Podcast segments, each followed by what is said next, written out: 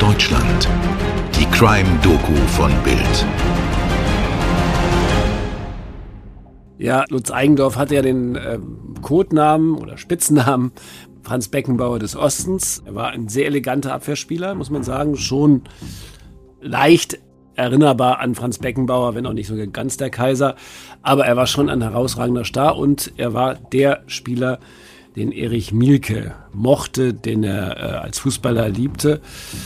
Und ja, das war vielleicht am Ende auch für ihn das Todesurteil. Das ist Walter Straten, Sportchef bei Bild. Ihr kennt ihn aus früheren Folgen von Tatort Deutschland wegen seiner zweiten großen Leidenschaft der Kunst, zum Beispiel über den Raub der Mona Lisa. Diesmal geht er mit uns einem anderen Krimi auf den Grund. Unser Thema heute, der mysteriöse Tod des Fußballers Lutz Eigendorf im Jahr 1983. Heute hört ihr Walter also als unseren Experten in seinem beruflichen Metier, im Sport, genauer gesagt im Fußball. Und damit herzlich willkommen bei Tatort Deutschland. Mein Name ist Mirko Kasimir und bei mir ist die wunderbare Toni Heyer. Hallo zusammen. Für unseren heutigen Fall reisen wir gemeinsam in die späten 70er Jahre in Ostberlin. Die Stadt ist zu diesem Zeitpunkt durch eine Mauer vom Westen getrennt. Die Plattenbauten ragen beinahe bedrohlich aus den Überbleibseln des Vorkriegs-Berlins. Auf den Straßen stauen sich Trabis und neuerdings auch VW Golfs. Seit 30 Jahren ist Erich Mielke bereits Chef des sogenannten Ministeriums für Staatssicherheit, kurz Stasi. Er ist damit also verantwortlich für die Geheimpolizei, die die Menschen in der DDR bespitzelt, manipuliert und verfolgt. Der Einfluss der Stasi ist allgegenwärtig in der DDR. Ihr langer Arm reicht natürlich auch bis in den Fußball. In Ostdeutschland ist das Pendant der Bundesliga die sogenannte DDR-Oberliga. Ostberlin ist darin gleich mit drei verschiedenen Fußballclubs vertreten. Mit dem ersten FC Union Berlin, dem FC Vorwärts und dem BFC Dynamo. Der BFC Dynamo war der Staatssicherheitsverein der DDR. Es ist ja nicht so, dass die Stasi nicht auch bei anderen Vereinen aktiv gewesen wäre, aber der BFC Dynamo war das Sinnbild der Staatssicherheit und ihr berühmtester Fan war der Stasi-Chef Erich Mielke, der auch seinen eigenen stets reservierten Platz im Stadion hatte, inklusive eingebauter Anfahrrampe auf der Rückseite der Tribüne. Und äh, Mielke war großer Fußballfan. Er verfolgte die Spiele sehr genau und hatte auch so den einen oder anderen Lieblingsspieler. Einer dieser Lieblinge ist der Abwehrspieler Lutz Eigendorf. Er ist der Fußballstar im Osten.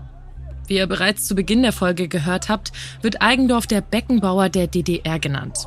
Allein bei Mielkes Herzensverein, dem BFC Dynamo, absolviert er über 100 Spiele und ist darüber hinaus auch Spieler der DDR-Nationalmannschaft.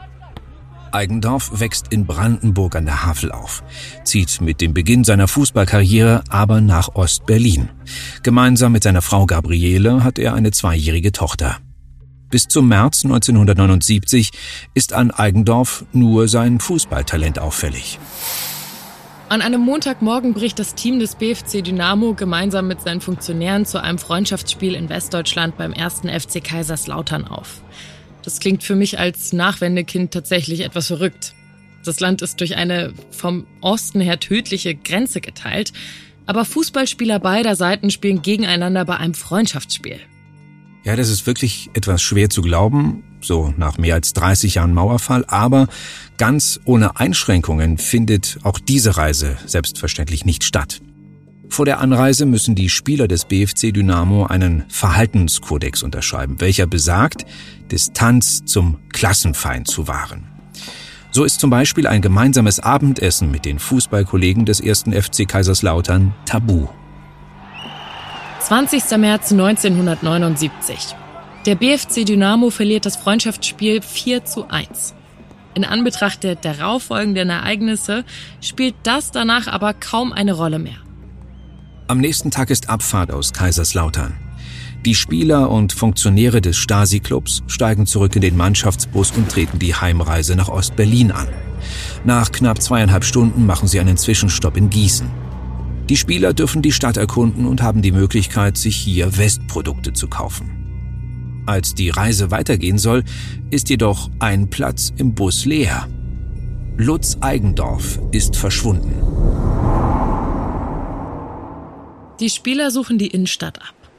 Dass Eigendorf den Zwischenstopp genutzt haben könnte, um zu flüchten, darauf kommt erstmal niemand. Hat er etwas gestohlen und wurde daraufhin festgenommen?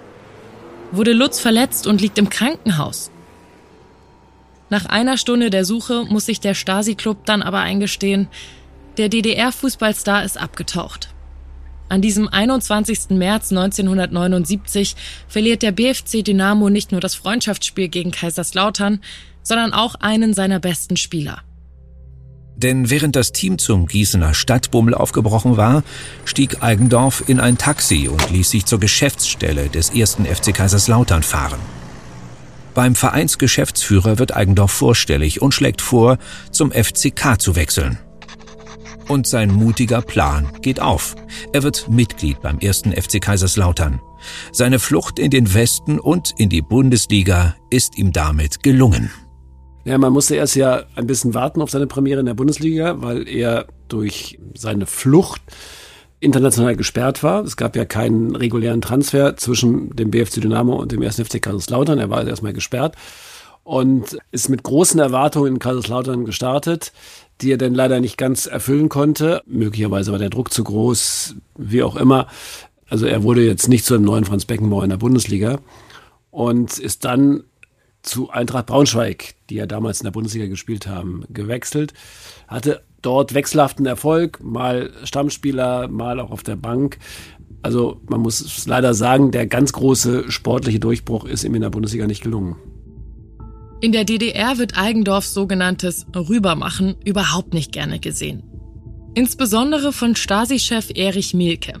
Er nimmt Eigendorfs Flucht persönlich und setzt insgesamt mehr als 50 inoffizielle Mitarbeiter, also Spitzel, auf ihn an. Die Wohnung von Eigendorf und seiner Noch-Ehefrau Gabriele, die wird durchsucht. Eigendorfs Eltern und Gabriele werden mehrmals verhört. Insbesondere auf Gabriele hat es die Stasi abgesehen. Ihre Wohnung wird verwanzt, ihr Arbeitstelefon abgehört und von ihrer Kollegin wird sie bespitzelt. Die Stasi schleust sogar einen inoffiziellen Mitarbeiter, kurz IM, ins engste Umfeld von Gabriele ein. Er heißt IM Romeo, so zumindest sein Deckname. Dieser IM Romeo geht eine Beziehung mit ihr ein, heiratet sie und bekommt ein Kind mit ihr. Und berichtet täglich an die Stasi. Aber nicht nur Eigendorfs Familie und Freunde in der DDR werden von der Stasi bespitzelt. Auch in Westdeutschland steht Eigendorf unter ständiger Beobachtung der Staatssicherheit. Agenten beobachten jeden Schritt, jede Vorliebe und Bekanntschaft des Fußballers. Dafür schleust die Stasi sogar extra einen Bekannten Eigendorfs, Karl-Heinz Felgner, aus der DDR nach Westdeutschland ein. Noch einmal Walter Straten. Ja, eines Tages stand ein Mensch in der Redaktion, ein ehemaliger DDR-Boxmeister, der behauptete, er habe den Mordauftrag gehabt für Lutz Eigendorf. Tatsache ist, der Mann war mit Familie Eigendorf noch zu Ostberliner Zeiten befreundet.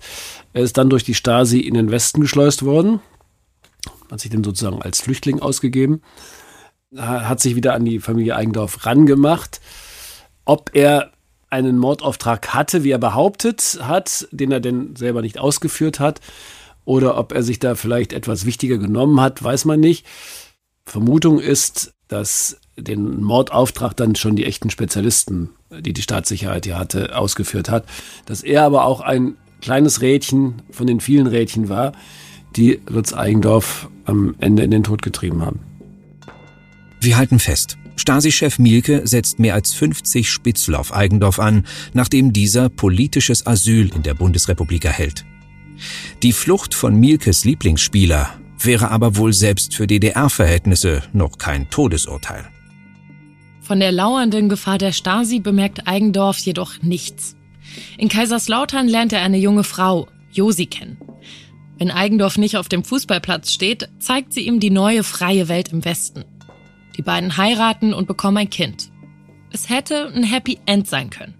Würde Lutz Eigendorf nur keinen Hehl aus seiner Verachtung für das System der DDR machen und diese medienwirksam kundtun.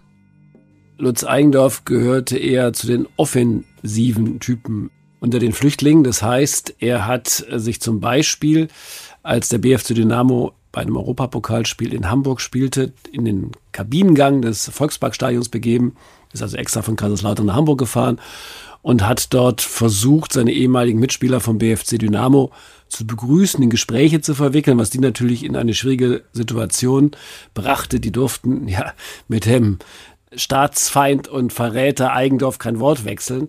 Das muss für die Spieler auch eine sehr prekäre Situation gewesen sein.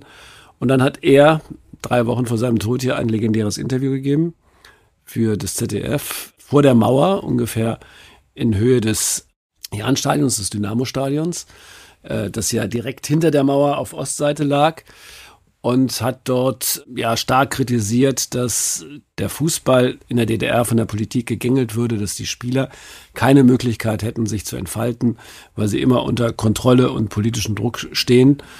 Und das Interview war dann wahrscheinlich sehr folgenschwer für ihn. Es ist der 5. März 1983. Knapp vier Jahre sind seit Eigendorfs Flucht vergangen. Der Fußballspieler ist inzwischen zur Eintracht Braunschweig gewechselt. Wie wir bereits von Walter erfahren haben, bleibt seine Leistung jedoch hinter den Erwartungen zurück. Am Vormittag spielt Eintracht Braunschweig gegen den VfL Bochum. Braunschweig verliert. Eigendorf sitzt 90 Minuten lang auf der Bank. Am selben Abend trinkt Lutz mit seinem Masseur ein Bier in der Kneipe Conny. Nach 20 Minuten fährt er mit seinem schwarzen Alfa Romeo nach Hause und fährt dann zur nächsten Verabredung. In der Kneipe Cockpit trifft Eigendorf seinen Fluglehrer Manfred Müller. Die beiden Männer trinken maximal zwei Bier, wie Müller später zu Protokoll geben wird. Eigendorf hält sich an diesem Abend mit dem Alkohol zurück, weil er am nächsten Morgen zum allerersten Mal eine längere Strecke fliegen möchte.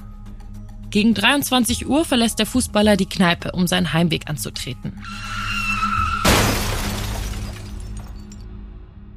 Um 23.08 Uhr geht ein Notruf bei der Polizei ein. Wenige Kilometer von der Kneipe entfernt sei ein schwerer Unfall passiert. Eigendorf ist in seinem schwarzen Flitzer von der regennassen Fahrbahn abgekommen und gegen einen Baum geprallt. Der Eintracht-Spieler hat schwere Kopfverletzungen. Zwei Tage nach dem Unfall stirbt der damals 26-Jährige im Krankenhaus. Im Abschlussbericht wird übermäßiger Alkoholkonsum als Unfallursache genannt. Und auf den ersten Blick klingt das alles furchtbar traurig, aber nicht wirklich verwunderlich. Ein junger Fußballer ist frustriert über seine stagnierende Karriere, hat den Tag nicht auf dem Spielfeld, sondern auf der Bank verbracht. Sein Team verliert und er stürzt sich daraufhin in den Alkohol. Bis im Jahr 2000 der Journalist Heribert Schwan die Dokumentation Tod dem Verräter veröffentlicht. Schwans Theorie nach wurde Eigendorf Opfer eines Mordkomplotts, geplant von Erich Mielke persönlich. Demnach wurde Eigendorf, nachdem er die Kneipe Cockpit verließ, in seinem Alfa Romeo gekidnappt. Unter Todesandrohung soll ihm ein Mann eine große Menge Alkohol mit einer giftigen Substanz verabreicht haben und ihn danach aufgefordert haben, sofort zu verschwinden. In Todesangst, so Schwans Theorie, raste Eigendorf los. In der verhängnisvollen Kurve wird Eigendorf dann verblitzt und kommt so von der Straße ab. Verblitzen ist Stasi-Fachjargon für das gezielte, plötzliche Blenden eines Autofahrers, beispielsweise mit dem Fernlicht. Hundertprozentig belegen kann Schwan das nicht. Aber schauen wir gemeinsam auf zwei seiner angeführten Indizien. Nummer eins: Der festgestellte Alkoholgehalt in Eigendorfs Blut. Nach seinem Unfall liegt dieser bei 2,2 Promille. Umgerechnet sind das 4,3 Liter Bier bzw. mehr als 2 Liter Wein. Nach Angaben des Fluglehrers und des Masseurs, die beide ja mit Eigendorf vor seinem Tod unterwegs waren, trank Eigendorf insgesamt nur maximal vier Bier. Heißt höchstens zwei Liter. Nummer zwei: Die verdächtigen Stasi-Unterlagen. Schwan entdeckt ein Stasi-Konvolut, welches sich mit den Wirkungsweisen von chemischen Substanzen auf den menschlichen Körper befasst. Auf Seite 22 wird es spannend. Unter der Überschrift für Personengefährdung steht ein Eintrag. Gifte, Gase, welche, wie, wo. Weiter unten folgt darauf zum Beispiel E. Das E für Eigendorf steht, wird in einem weiteren Eintrag offensichtlich. Unfallstatistiken, von außen ohnmächtig, verblitzen. Eigendorf. Diese Doku sorgt natürlich für mächtig viel Gesprächsstoff in Deutschland. Auch die Staatsanwaltschaft nimmt die Ermittlungen auf. Es kommt jedoch nie zu einer Verurteilung. Folgen für eventuell beteiligte Personen gibt es somit nicht. Bei Bild hingegen schon. Aus Transparenzgründen erzählen wir hier an dieser Stelle, dass ein Ex-Mitarbeiter tatsächlich einer von Eigendorfs Stasi-Spitzeln war. Walter Straten erinnert sich. Ja, das muss man leider sagen. Ich erinnere mich noch sehr genau, als die ARD-Doku in einem Berliner Kino den äh, Medien vorgeführt wurde, fiel denn auch der Name dieses Reporterkollegen, mit dem ich eine Stunde vorher noch in einem Raum gesessen hatte. Er ist demnach einer der vielen Spitzel gewesen, die auf Lutz Eigendorf angesetzt waren. Seine Funktion war, über westdeutsche Journalistenkollegen an Informationen heranzukommen, wie Eigendorf sich im Westen verhält, wie sein Privatleben ist, was er so macht. Ich bin sicher, dass die Kollegen dieses Sportmagazins, die ihm da geholfen haben, das unwissentlich getan haben, ohne zu ahnen, dass sie mit einem Stasi-Spitzel reden. Und dieser Kollege war leider eins der vielen Rädchen, die Lutz Eigendorf in den Tod getrieben haben. Bild hat sich dann auch von ihm getrennt, nachdem die Akten auf dem Tisch lagen und die ja, mutmaßliche Beteiligung am Fall Eigendorf äh, doch dokumentiert war. Ein mutiger junger Sportler ergreift die Chance und flüchtet von Ost nach Westdeutschland. An sich ist das kein Einzelfall. Mehr als 600 Sportler sind bis 1989 aus der DDR in den Westen geflohen. Doch trotz der vermeintlich neu gewonnenen Sicherheit und Freiheit fürchten viele von ihnen weiterhin den langen Arm der Stasi. Ein letztes Mal Walter Staaten. Ja, es gab die Spieler Götze und Schlegel, die auch vom BFC Dynamo kamen und auch eine Europapokalreise in Belgrad genutzt haben, um zu fliehen. Die sind in Leverkusen erstmal aufgetaucht, haben sich politisch absolut zurückgehalten. Der erste ganz prominente Fußballflüchtling war Jörg Berger, Trainer der Nachwuchsmannschaft der DDR. Auch der ist über Jugoslawien in die Bundesrepublik gekommen. Und Jörg Berger hat sich politisch immer völlig rausgehalten, also vor allem was Kritik an der DDR anging. Er hat gesagt, ich bin hier, um meine Karriere zu entwickeln als Trainer, was ihm auch gelungen ist. Großer Bundesliga-Trainer geworden, legendär. Seine Rettung bei Eintracht Frankfurt, zig Vereinen der Bundesliga. Und Jörg Berger hat, als die DDR noch existierte, immer davon gesprochen, dass er Angst habe, dass die Stasi ihn auch im Westen gefährlich werden könne. Der Arm der Staatssicherheit würde tief in den Westen reinreichen wir Journalisten haben das oft auch als ein bisschen Verfolgungswahn abgetan und gesagt, na Gott, der hat in der DDR gelebt, dann glaubten halt, die Stasi wäre überall. Und nach dem Fall der Mauer stellte sich heraus, Jörg Berger hatte absolut recht. Er wurde, ich weiß nicht rund um die Uhr, aber doch sehr intensiv von der Staatssicherheit verfolgt im Westen. Es sind in seinen Stasi-Unterlagen Dokumente aufgetaucht, dass die Staatssicherheit in seiner Kasseler Wohnung oder in seinem Haus damals war. Und was die Parallele zum Fall Eigendorf zeigt, man hat die Strecke zwischen dem äh, Trainingszentrum von Hessen-Kassel und seinem Haus vermessen. Man hat über die Beschaffenheit des Asphalts geschrieben, wie er bei Nässe ist. Man hat die Lichtverhältnisse zwischen den Bäumen analysiert. Das deutet hier alles darauf hin, dass man, wenn Berger in irgendeiner Form aus der Reihe getanzt wäre, ähnliche Maßnahmen eingeleitet hat, wie sie, davon bin ich felsenfest überzeugt, bei Lutz Eigendorf stattgefunden haben. Die Geschichte des Lutz Eigendorf zeigt die perfiden Machenschaften der Stasi, die vor nichts zurückschreckte. Vielleicht nicht mal vor einem Mordkomplott im Ausland. Und es ist vor allem das tragische Schicksal eines jungen, ambitionierten Sportlers, der sich nach beruflicher und vor allem persönlicher Freiheit sehnte. Und damit sind wir am Ende unserer heutigen Ausgabe angelangt. Wir hoffen, sie hat euch gefallen. Bei Anregungen oder Kritik schreibt uns gerne eine E-Mail oder schreibt uns eine Nachricht bei Instagram. Ja, und seit neuestem geht das auch per WhatsApp. Die Nummer dazu und alle Links packen wir euch natürlich in die Shownotes. Wir haben insbesondere mit der Dokumentation Tod dem Verräter von Heribert Schwan gearbeitet. Außerdem nutzten wir Quellen der FAZ, des WDR und unserer eigenen von Bild. Wir hören uns beim nächsten Mal. Euer Mirko und eure Toni.